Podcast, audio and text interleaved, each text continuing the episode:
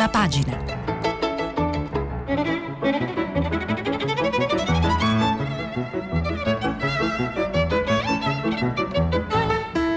Questa settimana i giornali sono letti e commentati da Alessia Lautone, direttrice dell'agenzia di stampa multimediale La Press. Per intervenire telefonate al numero verde 800 050 333. Sms e WhatsApp anche vocali al numero 335 56 34 296. I ragazzi che affrontano questo strano esame di maturità sono già sopravvissuti al magistero tremendo del reale, lo hanno toccato con mano. Lo affrontino allora con la schiena dritta, non abbiano paura, siano come sono stati all'altezza di ciò che ci è accaduto. È una prova che sarebbe stulto ridurre a una verifica dei semplici meriti dell'apprendimento. Si tratta di un passaggio civile che riflette quello che dovrà compiere l'intero nostro paese. Non lasciarsi vincere dal male, non lasciarsi cadere, ripartire con ancora più forza. Buongiorno Buongiorno, siamo a prima pagina, io sono Alessia Lautone dagli studi di Milano e parto da mm, Massimo Recalcati, psicanalista e saggista sulla Repubblica diretta da Maurizio Molinari, perché oggi iniziano gli esami di mm, maturità e quindi in bocca al lupo a tutti gli studenti che stanno andando questa mattina. Scrive eh, Recalcati mm, su Repubblica L'esame di maturità si è sempre caricato di un valore simbolico come una sorta di rituale di passaggio, uno spartiacque che ratifica la fine di un tempo della vita e l'inizio di uno nuovo. Per, per molti ritorna insistentemente nei sogni come il prototipo della prova. Può anche apparire nella forma dell'incubo di una sentenza inappellabile che ci scopre sempre impreparati. Anche sotto l'oppressione logorante della pandemia, il significato rituale dell'esame di maturità non viene meno. Anzi, quest'anno. Esso sembra coincidere con la ripresa effettiva della vita, con la fine del coprifuoco, con il tanto atteso ritorno alla libertà in questi ultimi due anni. La maturità è stata in realtà un esame selvaggio, fuori da ogni setting, somministrato quotidianamente a tutti i nostri figli. Lo ha imposto la docenza spietata del Covid-19. Non era previsto, non era possibile, ma è accaduto. Ogni percorso di formazione lavora sempre attorno a un impossibile, a qualcosa che non può essere aggirato, a un osso, a un resto inassimilabile e questo era Massimo Recalcati. E quindi inizia oggi, dicevamo, l'esame al via per 540.000 maxi orale e niente scritto leggiamo sulla stampa diretta da Massimo Giannini Bianchi. Il ministro Bianchi non è di serie B. L'articolo è di Maria Berlinguer. Sarà ancora un esame di maturità all'insegna del Covid, ma non sarà un esame di serie B. Parola del ministro dell'istruzione Patrizio Bianchi che a Repubblica.it sottolinea come i ragazzi abbiano affrontato una prova durissima, stanno mostrando grande maturità, se ne ricorderanno in modo positivo. Uno su tre dei 540.000 maturandi arriva all'appuntamento dopo aver festeggiato la mitica notte prima degli esami. I dati sono di scuola.net, sia pure nel pieno rispetto dei tempi che corrono. Per il secondo anno consecutivo non ci saranno prove scritte e l'esame consisterà in un mega colloquio orale di un'ora che partirà dalla discussione delle elaborato, un lavoro assegnato dai professori sulla base del percorso svolto e delle discipline caratterizzanti l'indirizzo di studio che potranno essere integrate anche con apporti di altre discipline. E Invece, sempre sulla eh, Repubblica c'è un'intervista a Larissa Iapichino, l'intervista è di Mattia Chiusano. Ehm, era già molto impegnata a sette anni, scrive mh, mm, Chiusano, quando apparve in un celebre spot accanto alla madre Fiona May. Oggi ne ha 18, ha raggiunto la mamma con record italiana salute indoor nel lungo, gli esami si sono moltiplicati nel giro di pochi giorni, maturità stamattina e Olimpiadi di Tokyo. Larissa la conosce la canzone canzone Notte prima degli esami. Eh sì, la conosco e questa per me è stata proprio quel tipo di notte, di vigilia allo scientifico Da Vinci di Firenze. Sono molto emozionata. Come si svolgerà il suo esame? In presenza ed orale? Ho studiato tantissimo, ci tengo. Cosa le hanno consigliato per affrontare al meglio questo esame? Il babbo, che è Gianni Iapichino, ex primatista italiano dell'asta, cerca di tranquillizzarmi, dice Larissa, ma io ultimamente sono stato davvero stressata tra studio e allenamento. Ansia da prestazione fa parte del mio carattere, voglio dare il meglio, ci sono tante cose da mettere insieme, specialmente con questa formula di esame. E, e il giornalista chiaramente chiede, magari per la maturità avrà alleggerito la sua preparazione. No, mi sono allenata allo stesso ritmo, cinque volte a settimana. Lei ha detto con l'esame orale non mi trovo male, davvero si conferma e farò leva sulle mie capacità logiche. Fisica è il suo spauracchio, è il mio tallone di Achille, ma la mia strada sono certa di trovarla con una materia umanistica. In bocca al lupo anche a lei e sul, eh, sulla stampa diretta da Massimo Giannini c'è il commento, ragazzi siete in credito di giorni spensierati, è Viola Ardone che insegna latino e italiano al liceo, autrice di molti libri, tra cui Il treno dei bambini per Einaudi. E adesso tocca a voi, dice non importa se non ci sarà la canonica liturgia delle prove scritte, il lento fruscio della carta che scivola sul banco, il picchiettare nervoso della pinna sul foglio mentre estrae come un bisturi dall'anima di inchiostro i pensieri a uno a uno dalla mente, li trasforma in sillabe, parole, frasi. Ci sarà tempo anche per questo, perché appartiene a voi ragazzi il tempo lungo della speranza e quello flessibile del futuro. Che sia un giorno lieto quello del vostro esame il primo passo verso il ritorno alla normalità, un giorno da vivere a scuola, in presenza, nel vostro spazio, quello che vi è mancato per più di un anno, tanto quanto gli amici, le feste, il ballo, i baci, abbra- gli abbracci, le gite in eh, pullman, che il vostro esame orale sia la tribuna privilegiata da cui ciascuno di voi, ognuno a suo modo, possa pareggiare i conti con quest'anno, con la scuola, con la vita che ultimamente ha preso più che dare. E poi c'è un'intervista all'ex ministra dell'istruzione Azzolina. Diamo alle scuole, dice maggiore aiuto psicologico. L'intervista è di Federico Capurso. Crede sia giusto bocciare quest'anno? La risposta è complessa, risponde, e non c'è un sì o un no.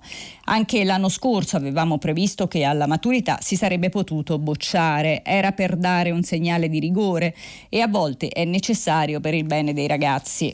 Ma una bocciatura resta sempre un fallimento per tutta la collettività scolastica.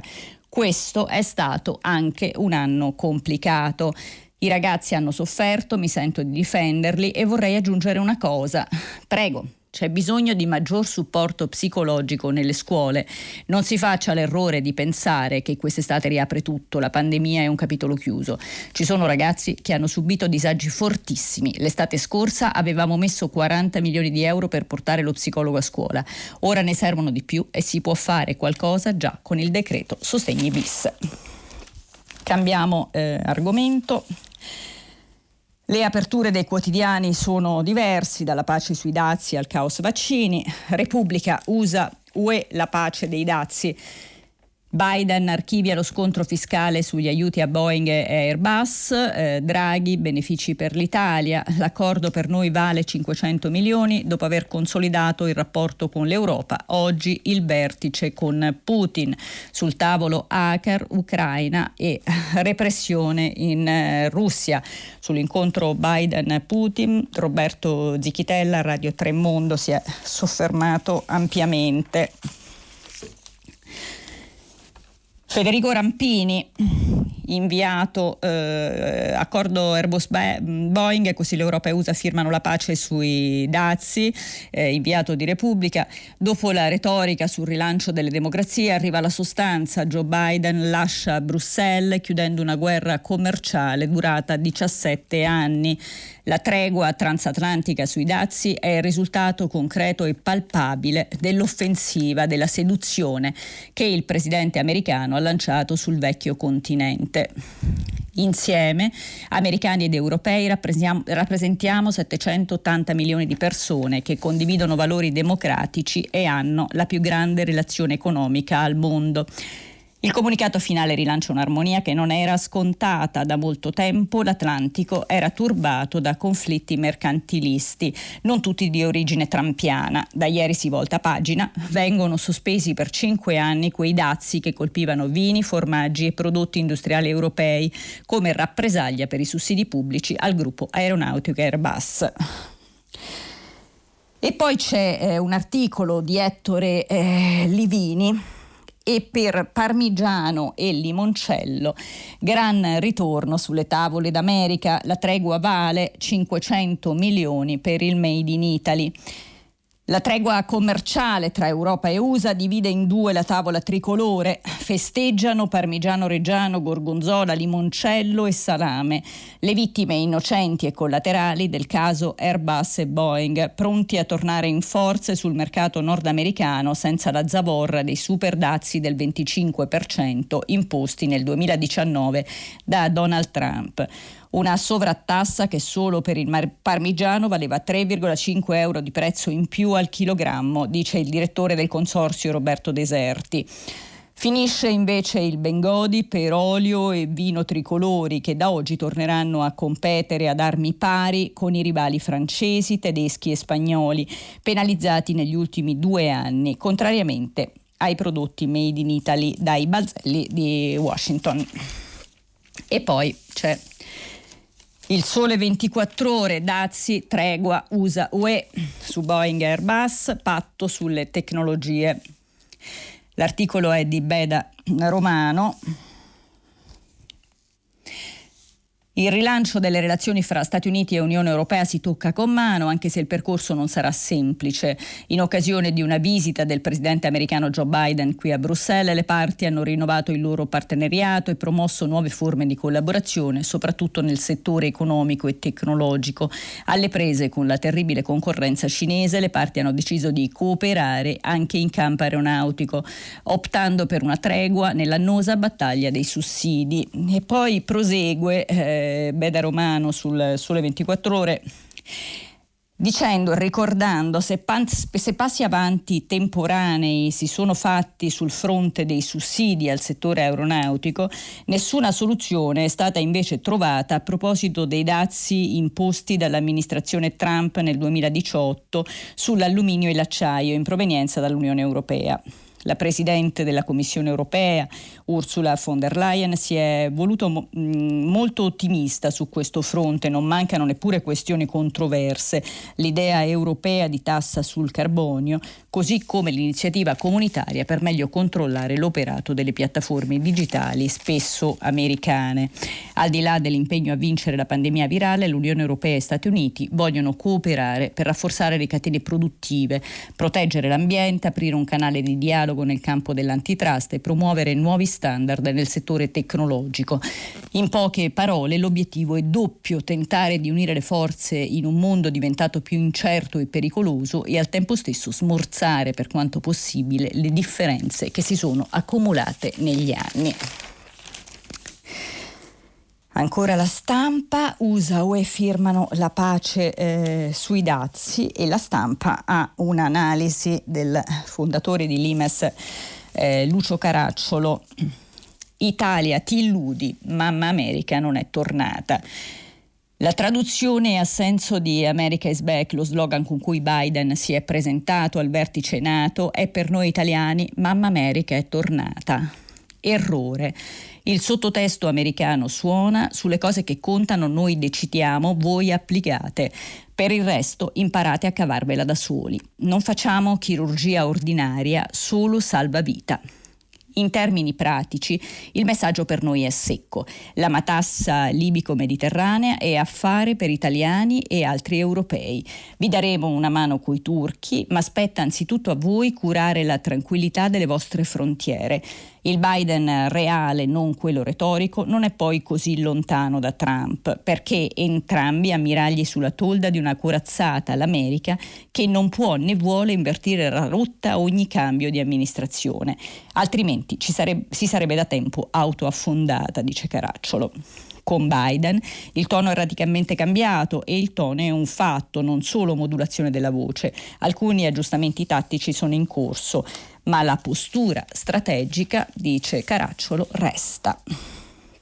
Sul manifesto Orma Rangeri, Anna Maria Merlo, ehm, accordo UE USA sui dazi, siglata la tregua dei cieli, eh, sospesa per i prossimi cinque anni le tariffe doganali imposte dopo la guerra Airbus Boeing. Eh, USA e UE si sono messi d'accordo per sospendere nei prossimi cinque anni la guerra delle tariffe doganali che erano state imposte prima da Washington e poi come ritorsione da Bruxelles, in seguito alle accuse reciproche su sussidi pubblici illegali a favore dei grandi produttori produttori di aerei, l'americano Boeing e l'europeo Airbus. È il principale risultato del summit, del summit USA-UE che si è svolto ieri a Bruxelles tra Joe Biden e i vertici della UE, ricorda il manifesto. Mentre eh, il eh, Corriere della Sera diretto da Luciano Fontana, ha un'intervista a mm, Davide Sassoli, eh, il presidente dell'Europarlamento, nuovo schema di gioco con Washington. L'Atlantico è tornato al centro della scena, il patto commerciale non è più un sogno. Il ragionamento del Presidente del Parlamento europeo parte dalla lettura delle conclusioni del G7 in Cornovaglia e dalla Cina, si allarga alla Russia, alla Libia, al summit della Nato, alle novità sui dazi aggiuntivi statunitensi e alle divisioni degli alleati sul tema drammatico irrisolto dell'immigrazione. Questo G7 è stato molto importante perché apre la fase dell'invenzione, della costruzione di uno schema di gioco tra Stati Uniti ed Europa e la prima riflessione di Sassoli in linea con le parole del Premier Mario Draghi sulla nuova stagione di cooperazione. Sassoli ricorda come Stati Uniti ed Europa si siano sempre confrontati con eh, la Cina divisi e rimarca il cambio di passo. Adesso la novità è che si decide di affrontare insieme la concorrenza commerciale. È chiaro che c'è una forte convenienza reciproca, ma si tratta pur sempre, insiste sul punto Sassoli, di un passaggio inedito e di notevole importanza strategica. Nessuno basta a se stesso. Il messaggero al corsile, il corsivo di Mario Aiello, Max e Beppe, ultimi leader del partito del Dragone perché vicini alla, mm, alla Cina, sembrano procedere tenendosi mano nella mano sulla via della seta, Grillo e D'Alema, Beppe e Max. Eh, gli ultimi cinesi sono rimasti loro dopo che Biden ha richiamato all'ordine tutti gli altri, così parrebbe.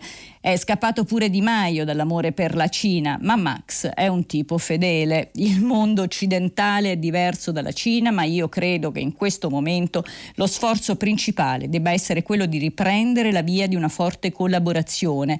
Per usare un'espressione antica, il grande problema di oggi è come ricostruire le condizioni di una coesistenza pacifica fra sistemi diversi e di una collaborazione efficace per affrontare le sfide comuni. Parola di D'Alema, che esalta la modernità e il progresso del Partito Comunista Cinese. Il Partito Italiano del Dragone dunque c'è e lo guida un tandem, Max e Beppe, scrive Mario Aiello. Milano Finanza, il quotidiano dei mercati finanziari, l'Italia riscopre l'America, gli USA diventano la meta di nuovi business.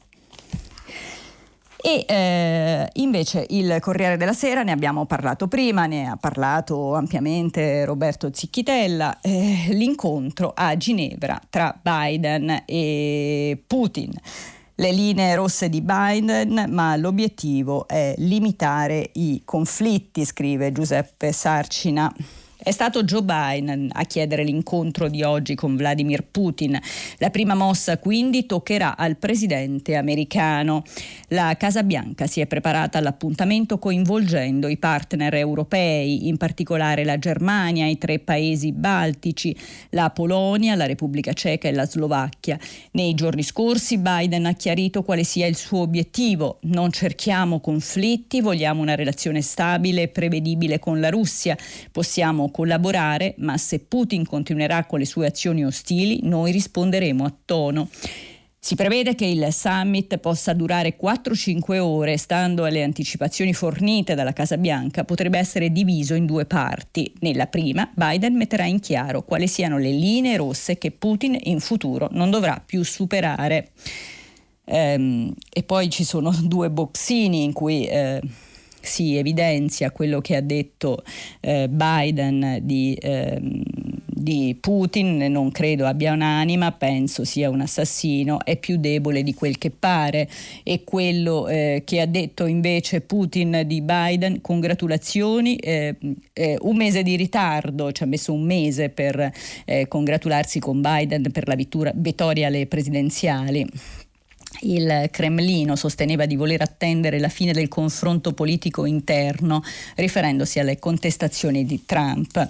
Io killer, chi lo dice sa di esserlo e poi eh, su di noi solo accuse infondate. Siamo stati accusati di ogni genere di misfatto, ha detto Putin alla vigilia dell'incontro di Ginevra, ma non una volta, non una, si sono sforzati di produrre una, di produrre una qualsiasi tipo di prova, solo accuse infondate. Cambiamo di nuovo argomento, passiamo ai vaccini. Vaccini, le dosi basteranno, apre il mh, mm, Corriere della Sera le rassicurazioni di figliolo, confermato il mix di eh, preparati dietro fronte campano. Dunque via libera al mix di vaccini, distribuite le dosi di riserva. Ricorre alle parole dell'inno nazionale il generale Francesco Figliuolo per spronare i cittadini, ma la sollecitazione pare rivolta anche ai presidenti di regione a non farsi frastornare, a restare uniti, a stringerci a coorte, insomma a continuare a farsi vaccinare e a vaccinare. L'obiettivo di immunizzare l'80% degli italiani entro fine settembre è ancora a portata di mano. Ieri il generale Figliuolo aveva detto che bisogna, bisognava evitare le polemiche ed era il momento momento di stringersi a coorte usando l'inno. Entro settembre arriveranno, scrive ancora il Corriere, oltre 54 milioni di, do- di, dosi, riepiloga Figliuolo. Mi ero preso margini di manovra d'accordo con Draghi. Siamo in grado di coprire entro quella data l'80% della platea vaccinale come previsto dal piano che è sostenibile. I presidenti delle regioni ora sono tutti allineati. Certo, il governatore della Lombardia, Attilio Fontana, invoca un, invoca un parere dell'EMA sulla vaccinazione eterologa. Massimiliano Federiga, presidente del Friuli Venezia Giulia e della conferenza delle regioni, usa più o meno le stesse parole e rivendica in nome della categoria la fine della confusione sul vaccino AstraZeneca, di cui di certo non sono responsabili le regioni. E Vincenzo De Luca si piega alla vaccinazione eterologa per gli under 60 anche in Campania, ma non rinuncia a un'intemerata. Ci auguriamo che le vicende degli ultimi giorni convincano tutti della necessità di porre fine al caos comunicativo. È indispensabile parlare con una voce sola, L'invito più brusco è per figliuolo, cessino le comunicazioni quotidiane del commissario che De Luca vorrebbe ricondotto a silenziosa funzione eh, logistica. E poi eh, tutto pronto per il Green Pass, ehm, la richiesta anche al medico, non serve in hotel e ristoranti, eh, mentre invece eh, Margherita De Bac eh, fa un'intervista ad Abrignani, immunologo del CTS, l'alternanza delle dosi già approvata in vari paesi come Canada e Germania accade pure con l'anti-influenzale. Sono soddisfatto, dice Abrignani, dei suggerimenti del CTN, eh, CTS di cui faccio parte. Probabilmente eviteranno almeno una quindicina di trombosi da vaccino, considerando che le dosi sarebbero andate a una decina di milioni di persone. Si riferisce agli ultimi pareri del Comitato Tecnico Scientifico, l'immunologo Sergio Abrignani. No ai vaccini a vettore virale sotto i 60 anni. Sì al mix eh, delle dosi. La vaccinazione eterologa sembra un'acrobazia, ci sono dei precedenti?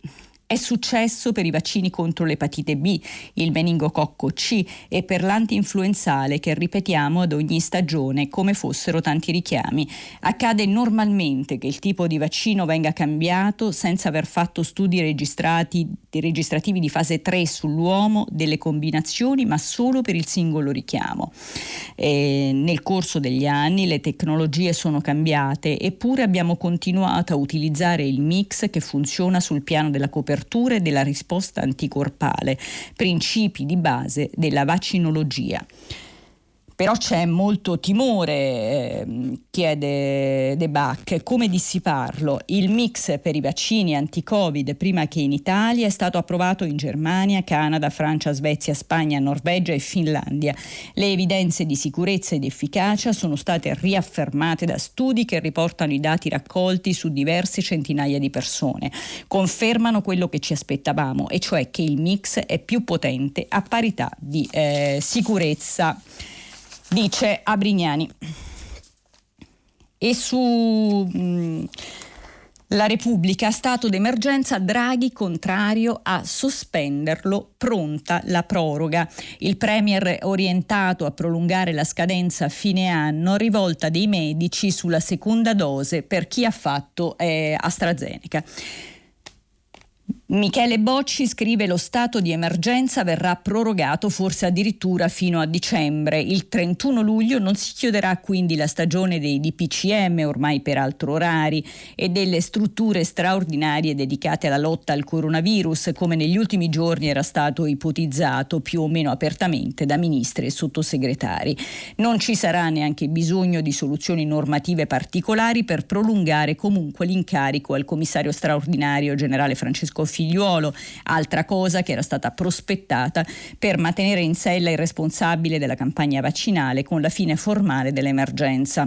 Anche il CTS, ad esempio, resterà così al suo posto. Non ci sono invece legami tra la proroga e l'eventuale cambiamento delle norme che regolano l'uso delle mascherine o dispongono le misure anticontagio. Queste potrebbero comunque essere cambiate in senso meno restrittivo. Da Palazzo Chigi, non senza una certa irritazione, frenano le varie fughe in avanti, tra le quali una è stata del ministro alla salute Roberto Speranza, che aveva detto di augurarsi un mancato rinnovo per dare un segnale positivo al Paese. Si prospetta invece una proroga da formalizzare prima del 31 luglio, giorno in cui scadrà lo stato di emergenza.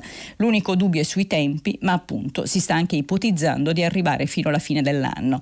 Del resto la Presidenza del Consiglio non considera affatto risolta la partita.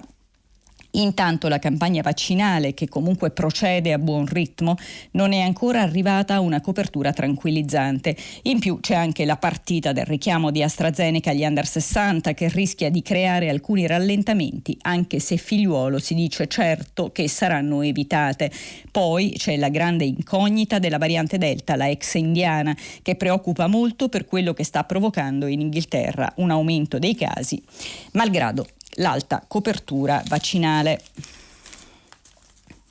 E poi il eh, messaggero, l'emergenza verso la proroga, Palazzo Chigi e l'ipotesi dei pieni poteri fino a dicembre per gestire vaccini e rischio contagi, c'è il post vacanze, la pandemia non si è esaurita, eh, l'Unione Europea, l'Italia faccia più test per la variante Delta.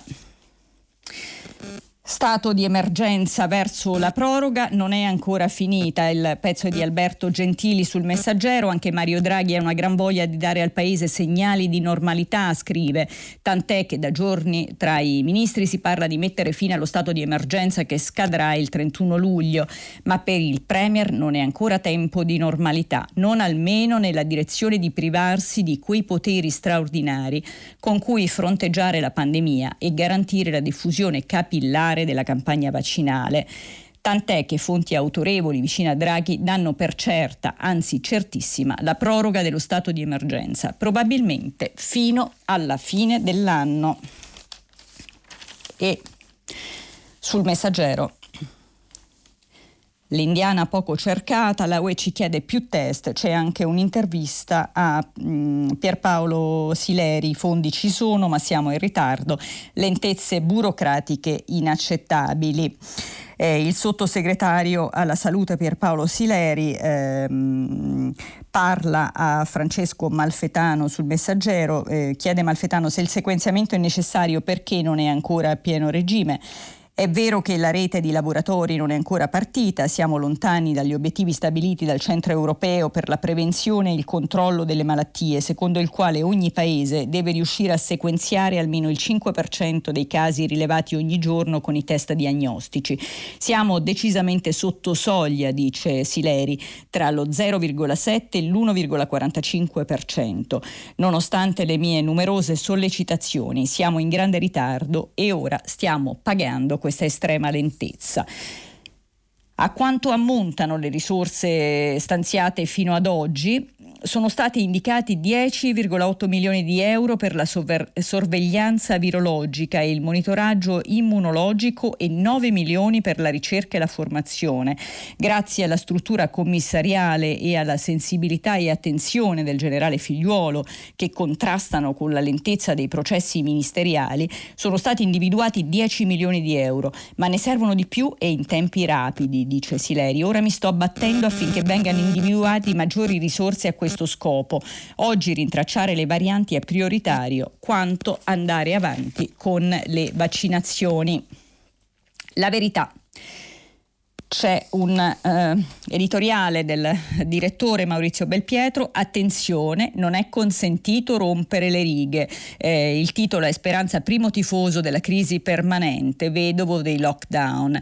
La pandemia arretra e lo stato di emergenza potrebbe essere presto revocato? Sì, ma il ministro della Salute non ha intenzione di smobilitare né la struttura del comitato tecnico scientifico né quella del commissario straordinario. Lo ha spiegato lo stesso Roberto Speranza in un un'intervista al quotidiano Sabaudo della famiglia Agnelli, la stampa. Non abbiamo ancora deciso, 45 giorni durante una pandemia sono un tempo notevole per fare previsioni, ma sarebbe bello dare un segnale positivo al Paese, cioè porre fine ai provvedimenti estremi come le limitazioni imposte dal dilagare dell'epidemia, dice Belpietro. Se così fosse, però, dovremmo individuare la strada normativa per prolungare l'attività del comitato tecnico scientifico e della struttura del commissario figliuolo. Tradotto, se passa il Covid, Covid, non è detto che passi, tutto il resto con cui abbiamo imparato a fare conoscenza nell'ultimo anno e mezzo. Le poche parole del ministro bastano per capire che Speranza è un vedovo inconsolabile dell'emergenza, scrive Belpietro. A lui mancano i DPCM, le conferenze stampa di Stato all'usto, il coprifuoco, la libertà condizionata. Dunque mette le mani avanti per ritardare il più possibile il ritorno alla normalità. Fosse per lui ci manderebbe tutti a Nanna alle 18 come era fino a qualche mese fa senza cena al ristorante polemico Belpietro su Speranza, poi c'è il domani diretto da Stefano Feltri, tutta Italia riapre ma la giustizia rimane ancora in lockdown. Il governo Draghi sta gradualmente allentando in tutti i settori le limitazioni dovute alla pandemia, tutti tranne la giustizia, scrive Giulia Merlo. La gestione dei tribunali è la stessa dei mesi di lockdown e rimarrà tale fino al 31 luglio per effetto di due disposizioni del 4 maggio scorso. I tribunali rimarranno in assetto emergenziale fino a settembre, visto che agosto è mese di sospensione feriale. Durante la pandemia i servizi nei palazzi di giustizia, dalle udienze alle aperture delle cancellerie, si sono svolti in modo contingentato e regolato per evitare assembramenti. Le regole però non sono state fissate in modo omogeneo dal Ministero della Giustizia. L'allora guardasigilli Alfonso Bonafede aveva delegato le scelte ai capi degli uffici giudiziari. Questa decisione presa nel marzo 2020 era giustificata dal fatto che ogni territorio aveva le sue peculiarità in termini di diffusione del virus. Per esempio i tribunali lombardi erano luoghi certamente più a rischio e dunque necessitavano di norme di sicurezza più stringenti rispetto a quelli di altre regioni. Col passare dei mesi tuttavia l'autonomia dei decisionale dei singoli tribunali ha fatto sì che l'Italia si trasformasse nel paese dei mille campanili anche nella giustizia, scrive Giulia Merlo. Il fatto quotidiano di Marco Travaglio, i medici al governo, caos sui richiami, mix di vaccini, i dottori di famiglia, vaghezze inaccettabili il secolo XIX. Eh, Camilla, l'autopsia conferma un collegamento col vaccino. I genitori ai PM non aveva particolari problemi di salute, parliamo della diciottenne morta nei giorni scorsi dopo aver fatto una eh, dose del vaccino AstraZeneca. Primi indagati nel giro di pochi giorni, accertamenti sulla somministrazione di farmaci. Emorragia cerebrale provocata da trombosi. Va chiarito se era in condizioni di fragilità tali da sconsigliare AstraZeneca. L'autopsia sul corpo di Camilla Canepa ha confermato che la diciottenne è morta per un'emorragia cerebrale collegabile alla trombosi post vaccino. Prende sempre più corpo il legame tra il siero e il vaccino. Le indagini mirano a capire anche se nell'operato del personale che ha curato la ragazza ci siano stati errori o omissioni. E poi c'è il foglio, ehm, la grave decisione dell'AIFA, ehm, è, è, un articolo scritto da Luca Pani, l'ex direttore dell'Agenzia Italiana del Farmaco. Non ci si capisce più niente, scrive Pani, non meno il fatto che una pezza sopra l'altra hanno trasformato la saga AstraZeneca in un mostro figlio della paranoia e dell'avversione alla responsabilità. Il danno più preoccupante è la gravissima perdita di credibilità delle agenzie regolatorie dei medicinali che dovrebbero promuovere e proteggere proteggere la salute umana grazie all'uso corretto dei prodotti farmaceutici. È stato invece un tutti contro tutti a colpi di tweet stizziti di domenica mattina o procedimenti quantomeno discutibili. Il giorno seguente scrive sul foglio il cui direttore è Cerasa. E torniamo invece perché il messaggero torna eh, alla storia di Ardea, il coraggio del piccolo Daniel morto per aiutare il fratello.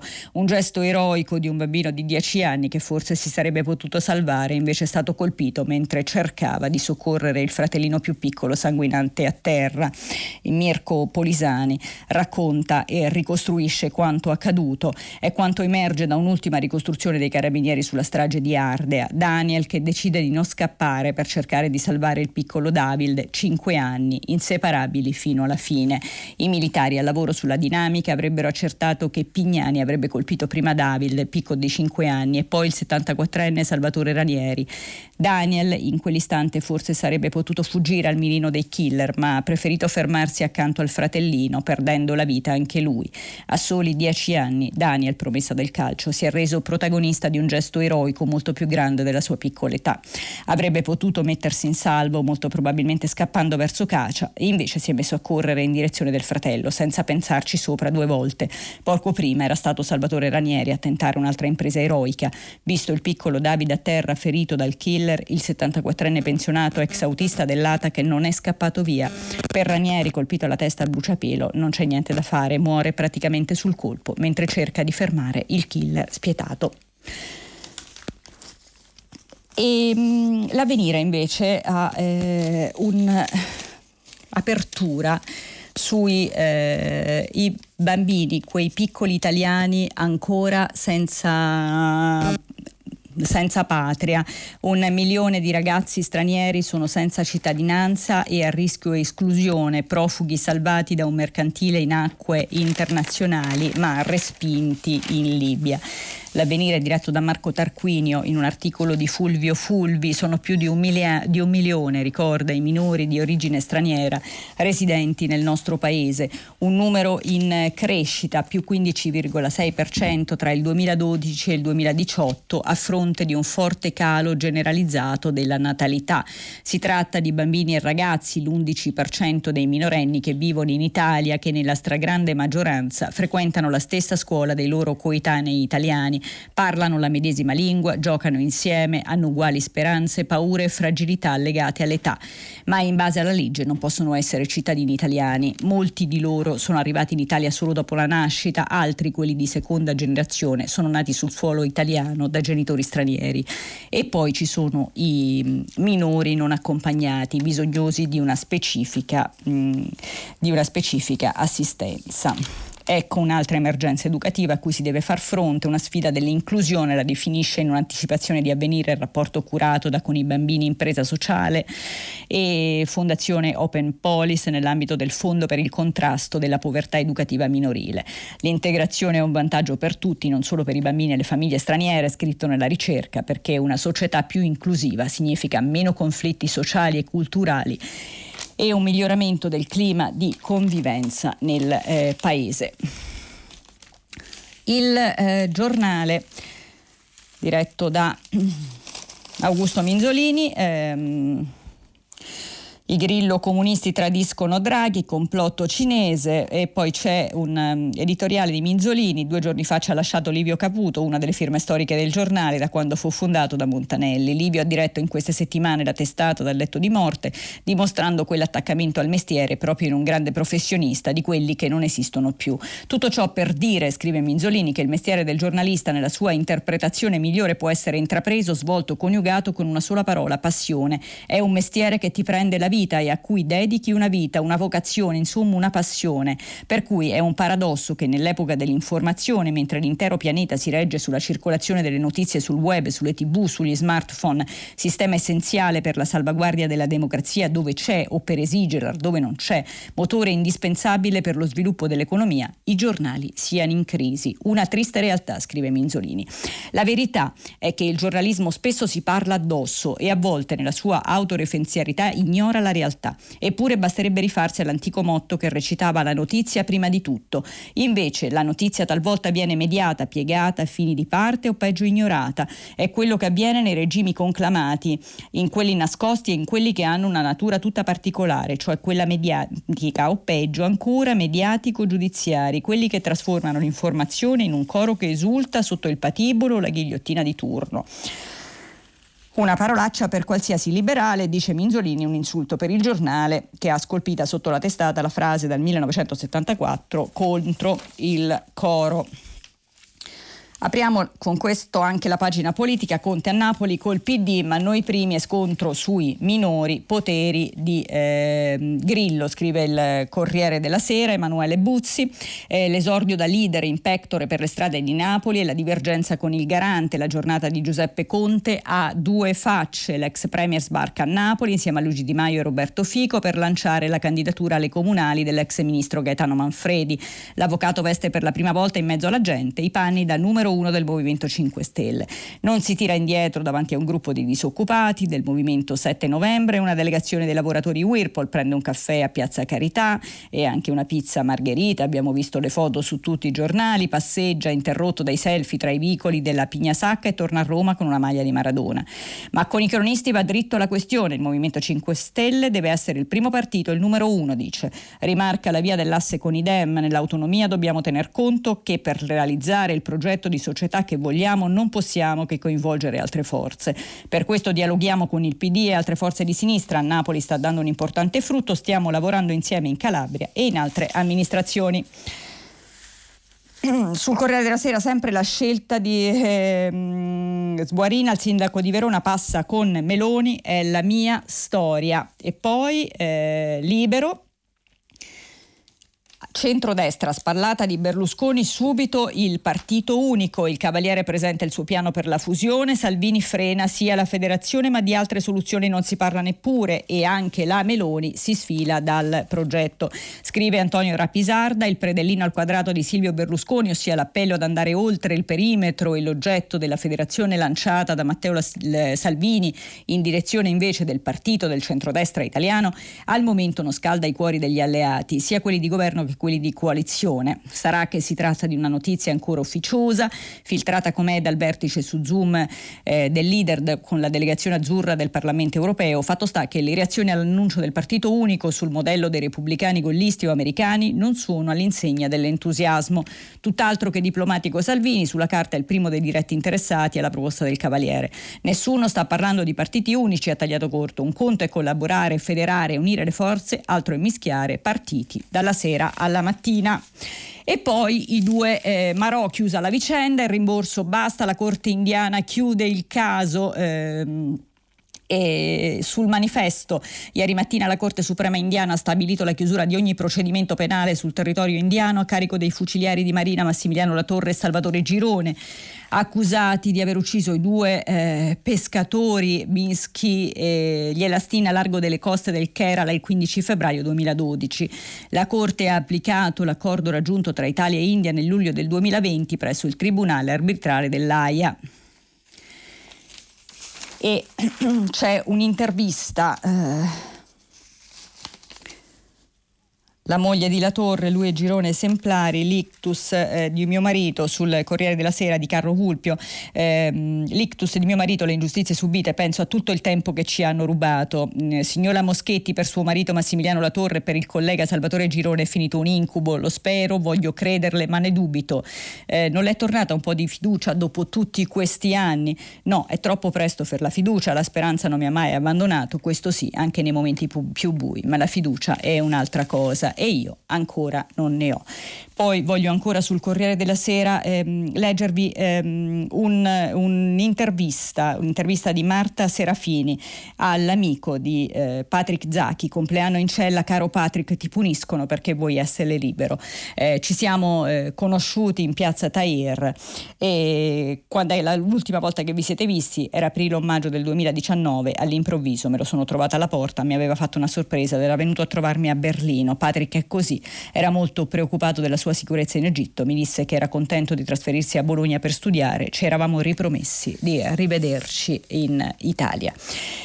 E con questo è il secondo compleanno in cella, noi abbiamo concluso la rassegna stampa, vi aspetto dopo la pubblicità come sempre per il filo diretto, grazie. Alessia Lautone, direttrice dell'agenzia di stampa multimediale La Press, ha terminato la lettura dei giornali di oggi. Per intervenire chiamate il numero verde 800 050 333. Sms e WhatsApp anche vocali al numero 335 56 34 296. Si apre adesso il filo diretto di prima pagina per intervenire e porre domande ad Alessia Lautone, direttrice dell'agenzia di stampa multimediale La Press. Chiamate il numero verde 800 050 333. Sms e WhatsApp anche vocali al numero 335 56 34 296. La trasmissione si può ascoltare, riascoltare e scaricare in podcast sul sito di Radio 3 e sull'applicazione RaiPlay Radio. Eccoci di nuovo insieme per il nostro filo diretto. Allora partirei subito con ehm, le domande. Pronto? Pronto, buongiorno. Buongiorno a lei. Eh, mi chiamo Maria e telefono dalla Vassilia. Vorrei chiederle un commento e poi sapere uh, qualche informazione più precisa a proposito della situazione Delta in Inghilterra. E poi come mai lo Stato italiano non ha ancora preso delle misure come in, um, eh, mettere una quarantena per le persone che vengono, anche italiani so, che rientrano dall'Inghilterra oppure per stranieri anche inglesi che passano dall'Inghilterra oppure anche per, lo so che è un periodo di turismo, quindi questa è una decisione molto drastica perché il, il settore turismo è stato colpito fortemente, è che forse più colpito di tutti i settori dell'economia. Io stessa sono eh, una guida turistica e da 16 mesi non lavoro, quindi capisco benissimo, però qui c'è da prendere una decisione, la salute è al di sopra anche dell'economia. Non, ho, le, ho, sentito proprio da eh, Radio 3, che da Rai Radio 3 da ieri, che a Milano sono stati trovati 81 eh, persone, casi positivi alla Delta. Io voglio sapere cosa aspetta lo Stato a prendere una posizione. Grazie mm, Maria. Eh, negli ultimi, in effetti negli ultimi tre mesi la Lombardia ha visto sul suo territorio 81 casi di variante Delta, la ex indiana, no? eh, che è una percentuale minima e contenuta ma che potrebbe crescere. Chiaramente le, la regione monitora la situazione per evitare eh, una nuova esplosione di, dei mh, mm, contagi. Eh, diciamo che ehm, la, la, presenza della variante Delta eh, sul sul territorio lombardo al momento è in calo, ehm, quindi i, i casi di maggio eh, sono, sono mm, più alti di quelli di giugno, sono all'11,20%, mentre quelli di giugno sono all'11,15%.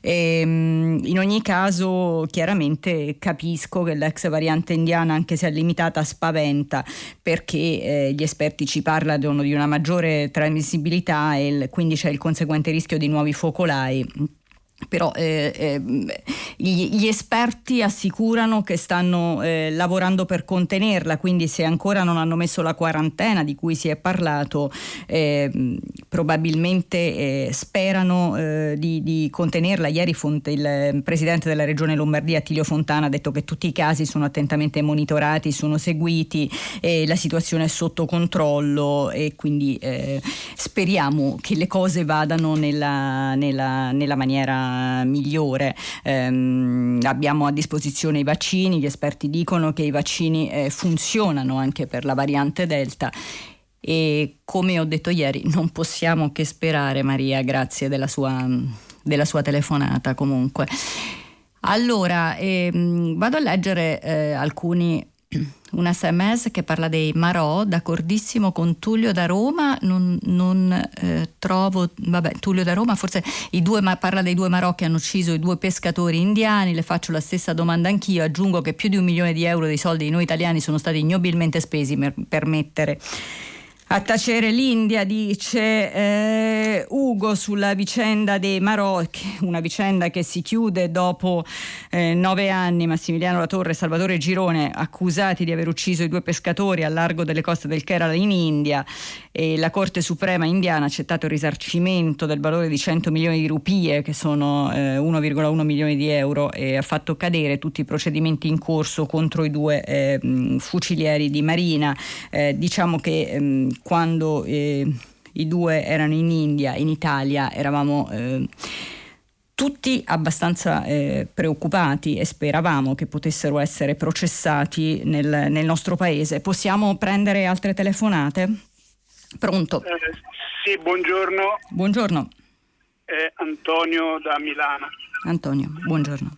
Senta, io volevo eh, salutare eh, con soddisfazione il fatto che gli ordini liberali, eh, l'alleanza diciamo, atlantica, gli Stati Uniti e l'Europa eh, facciano sentire forte la propria voce eh, perché eh, hanno delle caratteristiche che vanno eh, ricordate come libere elezioni, una libera stampa, una divisione fra potere giudiziario, esecutivo e legislativo, hanno la difesa dei diritti civili e quindi questi non sono elementi scontati e, e dobbiamo, ed è bene secondo me per tutto il mondo che eh, ci sia questa consapevolezza ci sia questa distinzione eh, fra gli ordini liberali e i vari fascismi che eh, intossicano la nostra, la nostra realtà. È bene per tutti che ci sia chiarezza e distinzione. Ecco, questo era, volevo dire il suo parere su, su, questo, su, quest, su questi elementi. Grazie Antonio. Eh, sì, la libertà sembra scontata, ma eh, non lo è mai e bisogna sempre lottare eh, nel momento in cui ci accorgiamo che in qualche parte del mondo questa libertà eh, non c'è. Quindi sono, mh, mm, eh, sono d'accordo con lei. Eh, no, non diamo mai per scontata la libertà, questo certamente. pronto? Pronto? Eh, sono Ornella da Roma e eh, vorrei parlare del problema di rifiuti a Roma. Non le sembra indecoroso che una città millenaria come Roma, capitale di un paese europeo, debba elemosinare discariche in giro eh, per mettere i propri rifiuti? Eh, il sindaco Raggi in cinque anni non avrebbe potuto programmare e realizzare un termovalorizzatore e nel frattempo incrementare e migliorare la raccolta indifferenziata che a Roma già si fa da anni. Ora, molti amministratori ancora dicono che i termovalorizzatori inquinano, anche se producono elettricità e i fumi che emettono sono trattati, ma non inquinano forse di più le discariche che inquinano l'aria, inquinano il terreno, magari eh, il terreno sottostante, magari le falde acquifere. Eh, che cosa ne pensa? Allora, eh, penso che eh, la situazione a Roma sia fuori controllo. Roma è la mia città, io mh, mm, personalmente mi sono trasferita da poco a Milano e indubbiamente è una città ehm, dal punto di vista dei rifiuti eh, vergognosa, lo possiamo dire. Ehm, lo dico perché lo penso, ehm, troviamo cassonetti strapieni di roba, eh, animali che eh, l'avete tu, viste tutti le immagini dei cinghiali che rubano la spesa alle signore, ormai sono topi che sono dentro, quindi eh, sì, sono d'accordo con lei, la città è veramente ehm, sotto quel punto di vista eh, fuori controllo, bisognava fare fare qualcosa, bisogna fare qualcosa e spero davvero che ci si riesca perché Roma è una città, ho detto che mi sono trasferita a Milano per dirle che la situazione a Milano, è, almeno da, da quel che io vedo, è, è, diversa, è anche vero che Milano è, è, molto più piccola di Roma, ma spero che con queste mh, elezioni eh, amministrative eh, tutte le persone che si candidano e che quindi trovano, eh, ecco io spero che sappiano realmente cosa eh, vanno a fare eh, a Roma e spero che abbiano mh, la voglia, la capacità e la possibilità di cambiare realmente qualcosa, perché quando si è fuori tutti critichiamo, ma poi dopo quando si sta dentro è molto difficile cambiare le cose. Roma è una città da quel punto di vista fuori controllo, è una vergogna per, ehm, per la città e per eh, l'Italia intera. Quindi sono eh, d'accordo con lei. Andiamo ehm, a leggere degli altri sms. Quali misure pensa di prendere Draghi per evitare che i soldi dell'Europa non finiscano nelle mani dei mafiosi e di certi imprenditori farabutti? Chiede Fausto. E, mm, eh, ne ha parlato da subito il Premier eh, quando... Mm, eh, nel, nel, nel, suo discorso alle Camere eh, ha, ha, parlato della necessità di combattere eh, le mafie e di combattere la, la, criminalità perché laddove ci sono i soldi sappiamo che poi purtroppo arrivano sempre le mani di qualcuno poco onesto e quindi eh, questo è certamente un fatto che va contrastato soprattutto nel momento in cui arriveranno dei soldi dall'Europa. Passiamo ad un'altra telefonata. Pronto? Pronto, buongiorno dottoressa. Buongiorno a lei. A, lei. Tutti, a tutti gli ascoltatori. Io sono Luciano da Lugo. Volevo intervenire sull'affare Marò. Ma scusi, ma questi signori, come d'accordo preso dall'allora ministra la russa, eh, fu un accordo fra privato e Stato. Io so, ho fatto anche io il, dello, servitore dello Stato e mi hanno sempre insegnato che si lavora per tutti i cittadini, non per qualcuno in particolare. Quindi eh, non capisco perché dobbiamo pagare noi. Loro facevano i bodyguard lì dentro, che dovevano essere privati. Eh, perché pag- dobbiamo pagare noi cittadini italiani per una cosa fatta male. Io vorrei sperare che quell'accordo lì sia caduto, n- nessuno è stato mai detto niente. I giornalisti purtroppo su questa faccenda non hanno fatto ampio chiarimento da, questa, da questo lato qui, dal lato dei cittadini, non l'hanno fatto. Mi dispiace tanto. Grazie, buona giornata.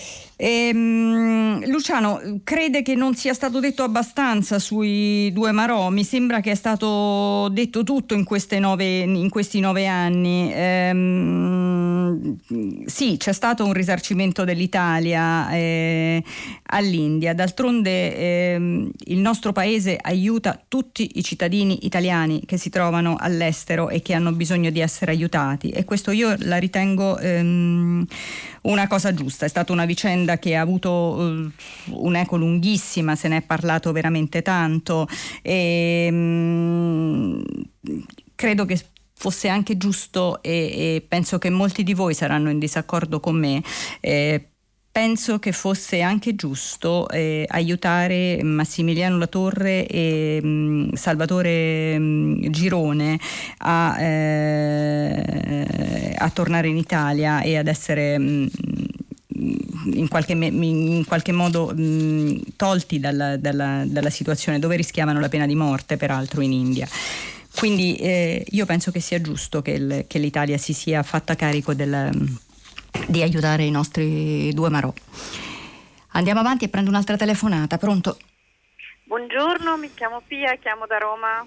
Buongiorno Pia. Senta, mi corre l'obbligo eh, di precisare rispetto all'articolo di Marco Tarquinio, che tra l'altro è un giornalista che io ammiro molto, ma mi sembra carente di informazioni circa l'argomento e soprattutto che colpisce su un aspetto emozionale i bambini che sono stranieri che sono in classe con i bambini italiani. Allora, per Tabulas, la prima notizia è che va ricordata che la legge attuale, che è una modifica della legge 91 del 92, specifica che i modi di acquisizione della cittadinanza italiana che si acquisisce naturalmente iure sanguinis sono almeno tre per gli stranieri, uno per matrimonio per matrimonio dopo tre anni, se ci sono figli viene ridotto a un anno e mezzo. Due, per naturalizzazione. Che vuol dire? Vuol dire che se si è residenti ininterrottamente in Italia da dieci anni non si hanno processi penali in corso, non si è un pericolo per la Repubblica e si ha un mezzo di sostentamento dimostrabile, serenamente si acquisisce la cittadinanza. L'altro motivo è per elezione e questo riguarda i minori. I minori i quali fino a 18 anni nati in Italia da genitori stranieri godono esattamente degli stessi diritti dei bambini e dei minori italiani. Quando hanno eh, compiuto 18 anni, entro un anno dal compimento del loro diciottesimo anno di età, cioè quando acquisiscono la capacità di agire, richiedono e gli viene concessa a tutti coloro che lo hanno richiesto la cittadinanza italiana. Aggiungo, e non è indifferente questo dato, che l'Italia è il paese che in Europa ha concesso più cittadinanze eh, di tutti gli altri paesi. L'ultimo dato del censito del 2018 parla di 112.000 cittadini stranieri che hanno ottenuto la cittadinanza italiana, dato che non esiste in altre eh, nazioni. Ora, detto questo, a me sa anche bene che il dibattito si ideologizzi, però vanno date informazioni complete e totali, poi ognuno la pensa come ritiene opportuno ma non mi sembra corretto da parte di un giornalista non fornire anche queste informazioni.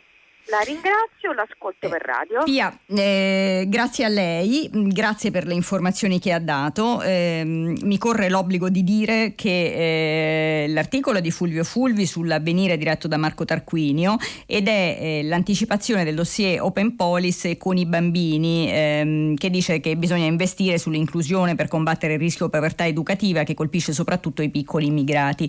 all'interno dell'articolo ci sono anche dei dati che ovviamente io eh, perché sono sempre stringata e non ho mai il tempo di leggere tutto, ovviamente non ho potuto, eh, non ho potuto dare, non so se lei ha letto con attenzione l'articolo sull'avvenire e la invito eh, a farlo, tra l'altro c'è anche un'intervista eh, all'ex ehm, sottosegretario ehm, Marco Rossi Doria, quindi insomma io ehm, invito eh, a leggerlo, eh, loro dicono che c'è un milione di minori con cittadinanza non italiana che che sono residenti nel nostro paese, il 31,2% è la quota di famiglie straniere con minori che si trovano in povertà assoluta. Ci sono dei dati, probabilmente non sono esattamente quelli che ha dato lei, io ehm, questo non lo so e quindi la ringrazio per la sua, per la sua testimonianza, però appunto devo dire che io l'articolo ovviamente non l'ho letto tutto, ma ho letto delle, delle piccole parti perché mi sembrava eh, importante evidenziare questo argomento.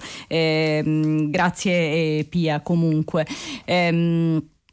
Allora, eh, invece leggo un sms, l'aver diminuito i fondi per la sanità territoriale da parte di Draghi mette in difficoltà quelle regioni che come la Lombardia hanno puntato troppo sulla sanità privata con i risultati disastrosi che abbiamo potuto vedere, ci dice Alberto.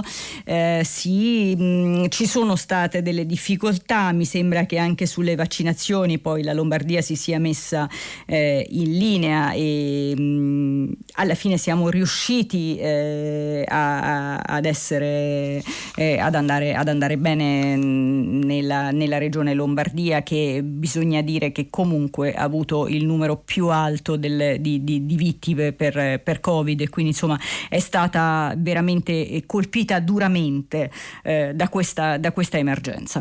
Sentiamo un'altra telefonata, pronto? Pronto, buongiorno, io sono Laura e vorrei parlare del, della difesa dei diritti umani che è una cosa molto seria, mentre eh, sembra che Biden ne faccia una strategia di marketing con tante belle parole però contraddette da, da troppi fatti, perché gli Stati Uniti, a parte i disastri eh, delle guerre in, eh, in Medio Oriente, anche quando c'era Obama, insignito chissà perché preventivamente del Nobel per la pace, hanno eh, promosso e sostenuto dei golpe come quello in Bolivia, in Bolivia eh, che poi per fortuna a un certo momento è stato eh, diciamo, fatto rientrare da un, da un, voto popolare, però che ha colpito molto molto duramente. Eh, in Colombia sotto eh, diciamo, l'egida di sette basi americane ogni giorno eh, vengono ammazzati dei dimostranti che hanno delle, delle giuste rivendicazioni in piazza, per non parlare di tanti altri casi, per non dilungare. Pronto? Pronto, non mi sente? Ah, sì, sì, sì, la sento benissimo. Mi scusi, pensavo che non. non no, avrei la sentivo. Non, la dire. sentivo... Mi limito solo a dire che per quello che riguarda le discariche, un altro argomento, la responsabilità è della regione, non è del sindaco Raggi. Eh. Sì, ma mm, guardi, non, qui non, veramente non vogliamo accusare nessuno, però beh, è sotto gli occhi di tutti una situazione che, eh, che è molto insomma, vergognosa. Lo possiamo dire, Laura? Soprattutto possiamo dire che la Regione non ha provveduto alle discariche.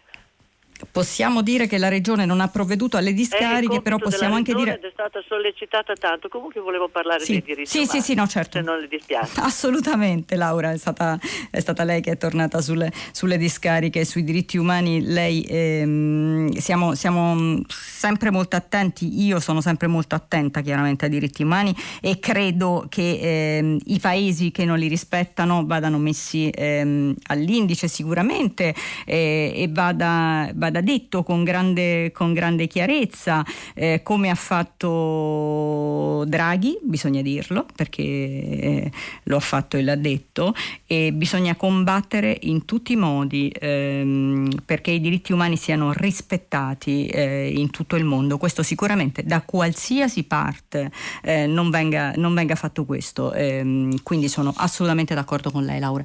Ehm, pronto? Pronto? Pronto? Sì. Sì, io sono pronto. Allora, eh, buongiorno. Buongiorno.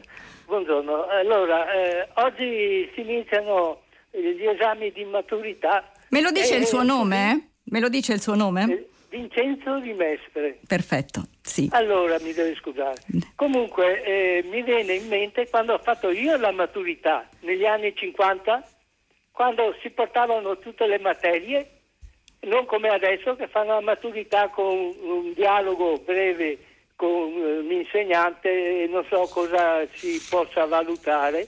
Comunque io portavo tutte le materie e mi ricordo che col mio compagno con cui mi trovavo bene a studiare, lui era, diventato un dirigente d'azienda in pensione anche lui, comunque studiavamo eh, prima della maturità studiavamo ogni giorno dalle 10 e 11, 12 ore studiavamo per fare la maturità, era, era un incubo, anche perché io la maturità l'ho fatta purtroppo perché ho dovuto, prima di finire la scuola, ho dovuto fare militare, quindi la maturità l'ho fatta a 25 anni perché purtroppo nato in gennaio e una volta si andava a scuola dopo i sei anni, quindi io sono andato a scuola quasi a sette anni.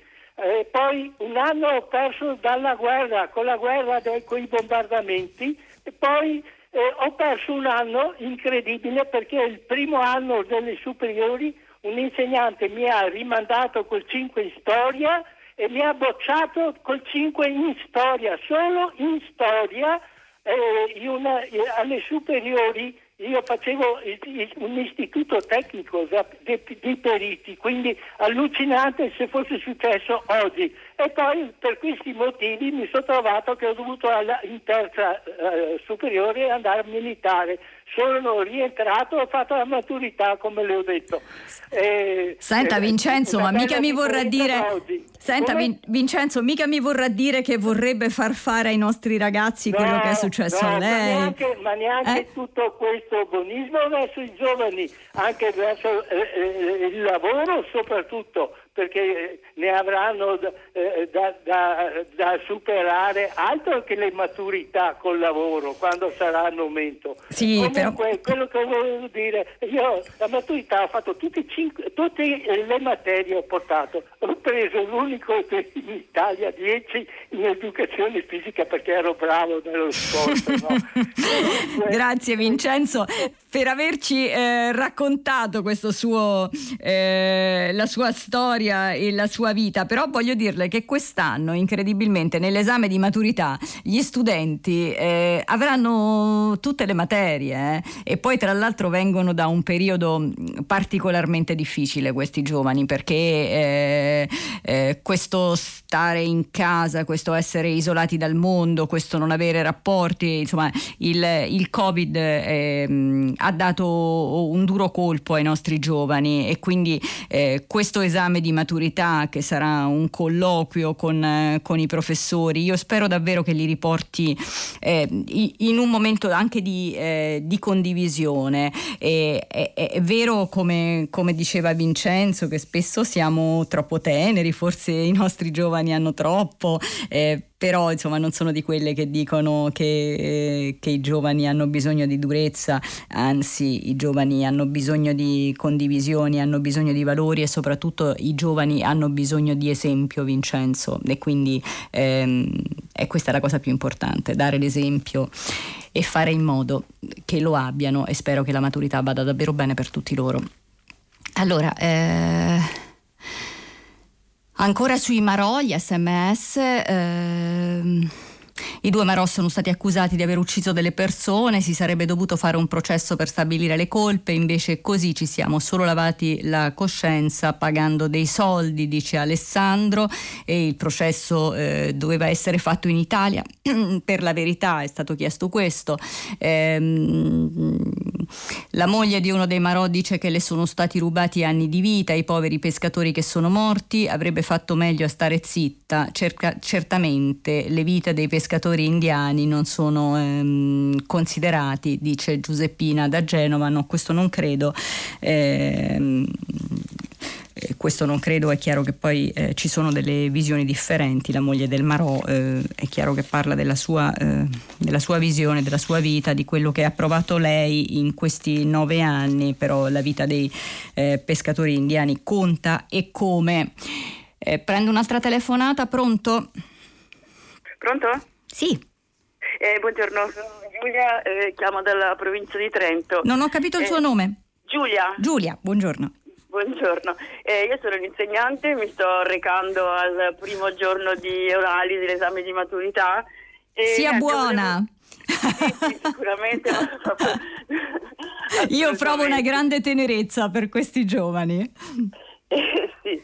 No, io volevo, mi riferivo proprio ad alcune voci eh, girate in questi ultimi giorni, secondo cui la struttura di questo esame di maturità, mh, mm, diciamo, pensato per l'emergenza Covid, quindi senza le prove scritte, possa essere, diciamo, resa eh, definitiva. E volevo fare un grido di protesta uh-huh. perché non. Uh, diciamo, eh, special- siccome mh, mm, questo discorso dell'elaborato sulle materie di indirizzo secondo me non è proprio eh, di fatto le cancella, le toglie completamente importanza perché questi ragazzi parleranno per dieci minuti eh, di questo piccolo argomento che gli è stato dato e poi passeranno alle altre materie. Un elaborato che loro portano da casa, vero Giulia? Sì, sì, sì l'elaborato che hanno avuto un mese di tempo per preparare uh-huh. e dopo voglio dire Eh, sì, noi li abbiamo guardati, eh, stato, che, tra l'altro questo è stato anche un, un, enorme lavoro,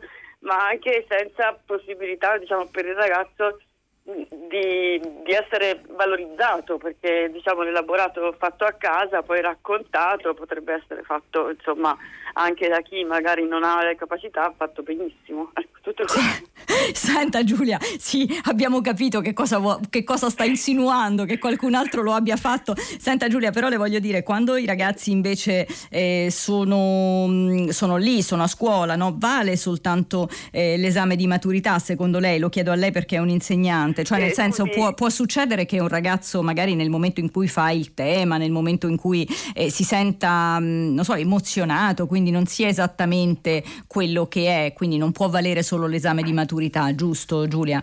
Certo, certo, certo. In questo caso, ma va bene, ma voglio dire, è chiaro che tutti gli insegnanti hanno tutto fanno di tutto per mettere a proprio agio i ragazzi. E capita che c'è il ragazzo bravo che poi magari si emoziona, la ragazza brava che magari si emoziona e dà un po' meno di quello che, che pot- possono essere le, le, sue capacità, ecco questo sì, mm-hmm. però insomma in quel caso ci sono anche strumenti eh, per la Commissione per intervenire anche diciamo, sulla, per aiutare anche sul voto però era proprio un, un discorso di, eh, sì. sulle, sulle, materie di indirizzo, sì. sul, sull'indirizzo che deve essere un po' come dire, valorizzato di più. Deve essere Voglio... quindi, eh, secondo lei Giulia, questa una maturità di emergenza. Grazie per la sua testimonianza Grazie. e buon lavoro per, per eh, oggi. Allora, ehm, buongiorno, a Novara e nel Novarese siamo al 76% di raccolta differenziata dei rifiuti, sono romana e non vado più volentieri a Roma, scrive eh, Sandra, perché vedere tutti quei rifiuti all'aperto è una grande sofferenza per me e la città che amo, vero Sandra? Anche per me. Eh, c'è un'altra telefonata, pronto? Sì, buongiorno, sono Guglielmo, buongiorno. dalla provincia di Latina. Eh, io invece volevo fare una riflessione sulla strage di Ardea, vicino Roma. Sì. È una strage che già insomma, in qualche modo si rimuove, mm, se ne parla abbastanza, però è quasi imbarazzante parlarne perché eh, veramente è successo qualcosa di assurdo. E, mh, mm, mi riferisco un po' alla situazione anche un po' dei, dei malati psichiatrici, delle, delle situazioni che magari eh, mandano dei segnali, eh, quindi che delle volte però non vengono raccolti. Quindi molte famiglie, anche di pazienti che hanno problemi, vengono lasciate da sole, questo è un vecchio tema, e, però un po' il meccanismo è sempre quello, cioè anche per, per le stragi del ponte, della funivia, c'è sempre stato un qualche segnale prima che c'è stata e poi c'è stata una difficoltà a raccogliere questo segnale, insomma si tende a a far andare le situazioni sempre all'estremo. Questa situazione qua non so eh, se um, ha dato dei segnali. Nella mia esperienza le persone mh, cioè non compiono raptus improvvisi, c'è sempre qualcosa che, di sintomatico che avviene e che può essere accolto. Quindi la mia domanda che, che, le faccio è una domanda chiaramente molto difficile, nel senso retorica in un certo senso, saremo, saremo mai capaci di prevenire, di fare dei coordinamenti, di raccogliere questi segnali prima per evitare che succedano queste cose? Questa è un po' la mia riflessione. Grazie, grazie Guglielmo, grazie, grazie davvero. Ehm, evidentemente in questo caso non siamo stati capaci, anche perché ad Ardea ehm, la situazione sembrava ben nota, almeno dalle interviste che abbiamo letto, che abbiamo raccolto negli ultimi giorni. Mh, Sembrava noto il disagio di, di, questa persona che aveva già dato segni di, di violenza insomma, nei confronti della, della, sua stessa madre e che viveva in una situazione assurda. È un, una vicenda sulla quale fare eh, tutta la chiarezza del caso perché comunque eh, aveva una pistola e non si capisce come potesse averla e mh, mm, non era stato probabilmente denunciato sparato nonostante eh, avesse sparato in aria anche, anche, precedentemente, quindi certamente se saremo mai in grado di eh, anticipare questi problemi che danno questo davvero una risposta troppo difficile, come lei stesso ha detto, non, non è possibile rispondere. Certo che la speranza è che il più possibile si arrivi a prevenire queste situazioni perché non è possibile che accadano fatti così devastanti, così assurdi, così veramente eh, senza, senza possibilità possibilità di, di comprensione come, come, quello di Ardea. E quindi grazie Guglielmo. Eh, andiamo avanti con il nostro mh, mm, filo diretto. Eh, c'è un'altra telefonata, pronto? Eh, pronto, buongiorno, sono Manuela chiamo da Bologna. Eh, senta, io mi riferisco alle considerazioni del vice ministro Sileri che mh, ha parlato della difficoltà di attivare il sequenziamento eh, delle varianti e del virus, insomma mancano soldi e attrezzature. E il pensiero mi è andato subito al fatto che noi abbiamo discusso un sacco di tempo se prendere il MES o non prenderlo e la, il problema del sequenziamento era già lì allora e forse qualcuno avrebbe dovuto riflettere che questi soldi potevano essere utilizzati per questo. Allo stesso modo, seguendo un po' la telefonata del signore di ieri mattina, mi chiedo, non, fra qualche mese non saremo lì a dirci che forse avremmo dovuto fare di più per avere un vaccino nostro, ma non abbiamo fatto abbastanza. Chiudiamo sempre un po' la stalla dopo che sono scappati i buoi eh, dato che la, ci sentiamo già un po' fuori dall'emergenza, ma secondo me insomma, non è così tranquilla la situazione ancora, dovremmo forse pensare, riflettere su questo. Grazie, ehm, grazie Emanuela. Eh, allora, eh, il, sul MES, eh, sì, la riforma del meccanismo europeo di stabilità, il fondo salva stati, ma non, non stato, era comunque eh, qualcosa che andava restituito, quindi insomma si è deciso di non prenderlo. Non credo che ehm, i problemi della eh, sanità sarebbero stati mh, risolti in tutto fatto eh, con questo. E il vaccino italiano, certo sarebbe stato bello averne uno, abbiamo avuto questo problema con il Rei Itera, con la Corte dei Conti che ha bloccato eh, i fondi, speriamo che si possa andare avanti e speriamo di poter dire ehm, che ci sarà eh, tra, tra, tra poco un vaccino italiano. Per ora però Manuela usiamo i vaccini che ci sono e eh, fidiamoci anche del mondo. Adesso abbiamo avuto un primo problema in cui c'erano eh, questi vaccini che non arrivavano, abbiamo avuto problemi con AstraZeneca, abbiamo avuto problemi con l'Europa sicuramente, ora questi problemi fortunatamente sembrano risolti, le dosi di vaccino ehm, ci sono, ci sono, c'è il vaccino Pfizer, c'è il Moderna, quindi non ci dovrebbero essere più problemi. Col seno di poi si potevano fare tante cose, però col seno di poi si può sempre fare qualcosa che non è stata fatta eh, purtroppo. Qui si potevano evitare tanti errori, tanti errori di comunicazione, tanti errori di, di, di, di eh, modus operandi, però ehm, così è e da adesso guardiamo al futuro e speriamo che la situazione possa cambiare e si possa uscire fuori da questa, eh, da questa situazione tragica. Eh, passiamo ad un'altra telefonata, forse riesco, pronto? Buongiorno, sono Pablo, chiamo dalla provincia di Bergamo. Pablo, buongiorno. Io volevo puntualizzare delle cose dette dall'ascoltatrice Pia perché eh, anche lei non è stata del tutto precisa. Io premetto che ho un'abilitazione alla professione forense e mi sono occupato espressamente di immigrazione, anche se adesso lavoro in un altro ambito. Allora, la cittadinanza per elezione può essere acquisita sia al compimento dei 18 anni, ma solo da chi fi, da, fin dall'origine sia stato regolarmente soggiornante in Italia una, e deve esserci una continuità di regolarità del soggiorno. Da questo punto di vista è anche una norma quasi inutile perché alla fine va a coincidere normalmente con le stesse ipotesi della naturalizzazione.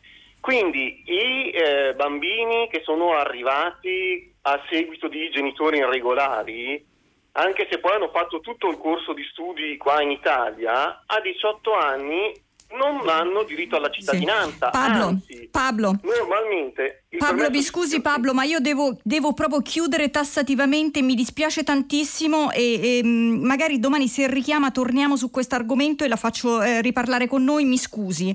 Eh, mi scusi perché ci dobbiamo fermare qui, dopo il giornale radio Silvia Bencivelli conduce pagina 3 a seguire le novità musicali di primo movimento e alle 10 come sempre tutta la città ne parla, approfondirà un tema posto da voi ascoltatori. Eh, potete riascoltarci sul sito di Rai Radio 3. Grazie a tutti per essere stati con noi e a domani mattina. Buona giornata.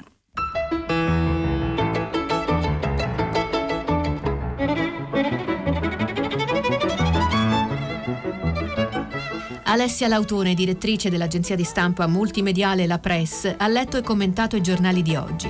Prima pagina un programma a cura di Cristiana Castellotti, in redazione Maria Chiara Beranec, Natascia Cerqueti, Manuel De Lucia, Cettina Flaccavento, Giulia Nucci. Posta elettronica, prima pagina chiocciolarai.it. La trasmissione si può ascoltare, riascoltare e scaricare in podcast sul sito di Radio 3 e sull'applicazione Rai Play Radio.